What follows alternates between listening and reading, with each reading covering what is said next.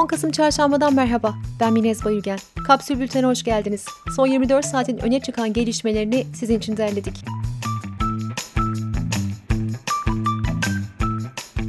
İstanbul Ataşehir'de Göktuğ Boz isimli şahsın samuray kılıcıyla ağır yaraladığı 28 yaşındaki Başak Cengiz yaşamını yitirdi.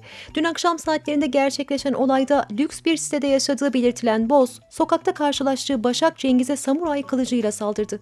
Ağır yaralanan Cengiz hastaneye kaldırılmasına rağmen kurtarılamadı. Mimar olan Cengiz, İstanbul'a bir aylık eğitim için Ankara'dan gelmişti. Akli dengesinin yerinde olmadığı iddia edilen zanlı yakalanarak gözaltına alındı. Ülke genelindeki vahşet olayları bununla sınırlı kalmadı. Hatay'da yüksek sesle konuştuğu için uyardığı komşusunu av tüfeğiyle vurup öldüren 58 yaşındaki Ayhan İster, maktulün yakınları tarafından linç edilmek istendi.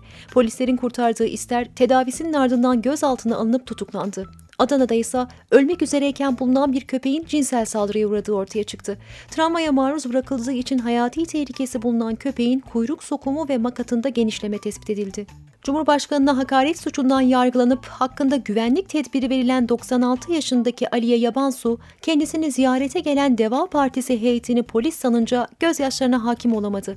Mahkeme Şanlıurfa'da yaşayan ve cezai ehliyeti yoktur raporu olan Yabansu'nun Kayseri Şehir Hastanesi'ne sevk edilmesine karar vermişti. Disk, KESK, TMOP ve TTB mecliste görüşülen 2022 yılı bütçesine ilişkin taleplerini iletmek için sokağa çıkacaklarını duyurdu. Emek ve meslek örgütleri geçinemiyoruz sloganıyla 14 Kasım günü Ankara Anıt Park'ta eylem yapacak. Almanya'ya götürülme vaadiyle kandırılan Filistin uyruklu 4 kişi fidye için İstanbul Arnavutköy'de bir eve götürülerek bir hafta boyunca işkenceye maruz bırakıldı. Balkondan atlayan Filistinli 4 kişiden ikisi kayıplara karışırken vücutlarındaki kırıklar nedeniyle hareket edemeyen iki kişi hastaneye kaldırıldı. SGK'nın Invamet firmasına yönelik başlattığı 1 milyar liralık yolsuzluk soruşturması kapsamında hastanelerin geri ödeme talebini içeren tablo ortaya çıktı. Finansal yük tanımlamasıyla kayda geçirilen tabloya göre usulsüz ödeme iddiasıyla talep edilen geri ödeme miktarının toplamı 20 milyon liraya geçti. İçişleri Bakanı Soylu'nun kuzeni Mehmet Soylu, yönetim kurulu üyeliği yaptığı Invamed'in hastanelere milyonlarca liralık malzeme sattığının ortaya çıkması üzerine şirketten istifa etmişti. Roman dernekleri Show TV'de yayınlanan 3 kuruş dizisini Rütü'ye şikayet etti. CHP'li vekillerle birlikte Rütü'yü ziyaret eden heyet, roman toplumunun yaşamını kötü gösterdiği gerekçesiyle dizinin yayından kaldırılmasını istediklerini söyledi. Sağlık Bakanı Koca, 11 Kasım'dan itibaren 18 yaş ve üzeri tüm yurttaşlar için hatırlatma dozu randevularının açılacağını duyurdu. Türk Tabipleri Birliği toplam 497 sağlık çalışanının COVID-19 nedeniyle hayatını kaybettiğini açıkladı. İstanbul Eczacı Odası Başkanı Şeker Pınar Özcan 645 adet ilaçta temin sıkıntısı yaşandığını duyurdu. Özcan şöyle devam etti. Çocuk ilaçları, ateş düşürücü, ağrı kesici, soğuk algınlığı ilaçları, bazı antibiyotikler, tansiyon, kalp hastalığı ilaçları ve antidepresanlarla alakalı sıkıntılar var. Kronik hastalık ilaçlarında da artarak devam ediyor. Bulamadıklarımız olmaya başladı. Dünya Sağlık Örgütü raporuna göre Türkiye'de 35-44 yaş arası yetişkinlerin %73.8'inde diş çürüklerine, %62'sinde ise diş eti hastalıklarına rastlanıyor. Almonitöre konuşan Suriye Demokratik Güçleri Genel Komutanı Mazlum Kobani, TSK'nin olası askeri operasyonuna ilişkin sorulara yanıtladı. Kobani şöyle konuştu. ABD, Türkiye'nin operasyon düzenlemesine karşı çıkıyor. Olmayacağına dair bize güvence verdi. Ruslar da bize bu yönde Türkiye ile ilgili herhangi bir anlaşmalarının olmadığını söyledi. Onların endişesi Türkiye'nin direkt olarak değil, Türk ordusu yerine Türkiye'ye bağlı yerel güçlerin yani Suriye Milli Ordusu çatısı altında faaliyet sürdüren silahlı grupların bize saldıracağı yönünde. ABD Dışişleri Bakanlığı, Birleşik Arap Emirlikleri Dışişleri Bakanı Al Nahyan'ın Suriye Devlet Başkanı Esad'la görüşmesini kaygı verici olarak niteledi. Japonya'daki Osaka Üniversitesi'nin bünyesinde yer alan bir hastanede 30 yıldır içme suyu olarak tuvalet suyu kullanıldığı ortaya çıktı.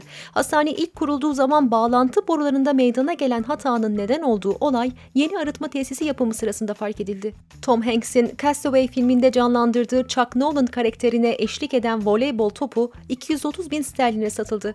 Prop Store tarafından açık arttırmaya çıkarılan top beklenenden 4 kat daha fazla bir fiyata alıcı buldu. CHP'li vekil İlhami Aygun, 2017 ve 2021 fiyatlarını karşılaştırarak yaptığı hesaplamada menemen maliyetinin 4 yılda 3.3 kat arttığını ortaya koydu. Buna göre 2017 yılında 8,5 lira olan menemenin maliyeti bu yıl 28 liraya yükseldi. Benzine 32 kuruş indirim yapıldı. Ankara'da benzinin litre fiyatı 8.2 lira, İstanbul'da 8.15 lira, İzmir'de ise 8.22 lira olacak. TÜİ'nin verisine göre işsizlik Eylül'de bir önceki aya oranla %0.6 azalışla %11,5 olarak kaydedildi. Ülkedeki toplam işsiz sayısı 3 milyon 794 bin oldu. Disk Araştırma Merkezi ise iş arama kanallarını kullanarak yaptığı hesaplamada işsiz sayısının 7 milyon 870 bin olduğunu belirledi. Türkiye Ziraatçılar Derneği'nden Hüseyin Demirtaş, çiftçinin bankalara, tarım kredi ve piyasaya olan borcunun 210 milyar liraya ulaştığını açıkladı. Demirtaş, yakın zaman içinde pek çok ürüne zam geleceğini de duyurdu. Zam dalgasında başı çekecek ürünler arasında et, süt, ekmek, makarna, bitkisel yağ, hububat ve bakliyat geliyor. İstanbul Hazır Giyim ve Konfeksiyon İhracatçıları Birliği Başkanı Mustafa Gültepe, vergiler düşmezse hazır giyime zam geleceğini açıkladı. Gültepe, fiyatlar %60-70 oranında zamlanacak. 100 liraya aldığınız ürünü Mayıs'tan sonra 170'e alacaksınız dedi. Apple CEO'su Tim Cook, bireysel olarak kripto paralara yatırım yaptığını söyledi. Buna karşın Cook, Apple ürünlerini kripto parayla satmayacağını açıkladı. Günün sözüyle kapatıyoruz. People dergisinin yaşayan en seksi erkek ilan ettiği 52 yaşındaki aktör Paul Rudd. Benim seçildiğimi duyunca insanların ne diye tepki göstereceğini bilecek kadar farkındalık sahibiyim. Benden önce seçilmesi gereken çok fazla insan vardı. Kapsül'ün e-bültenlerine abone olmak için kapsül.com.tr'yi ziyaret edebilirsiniz. Hoşçakalın.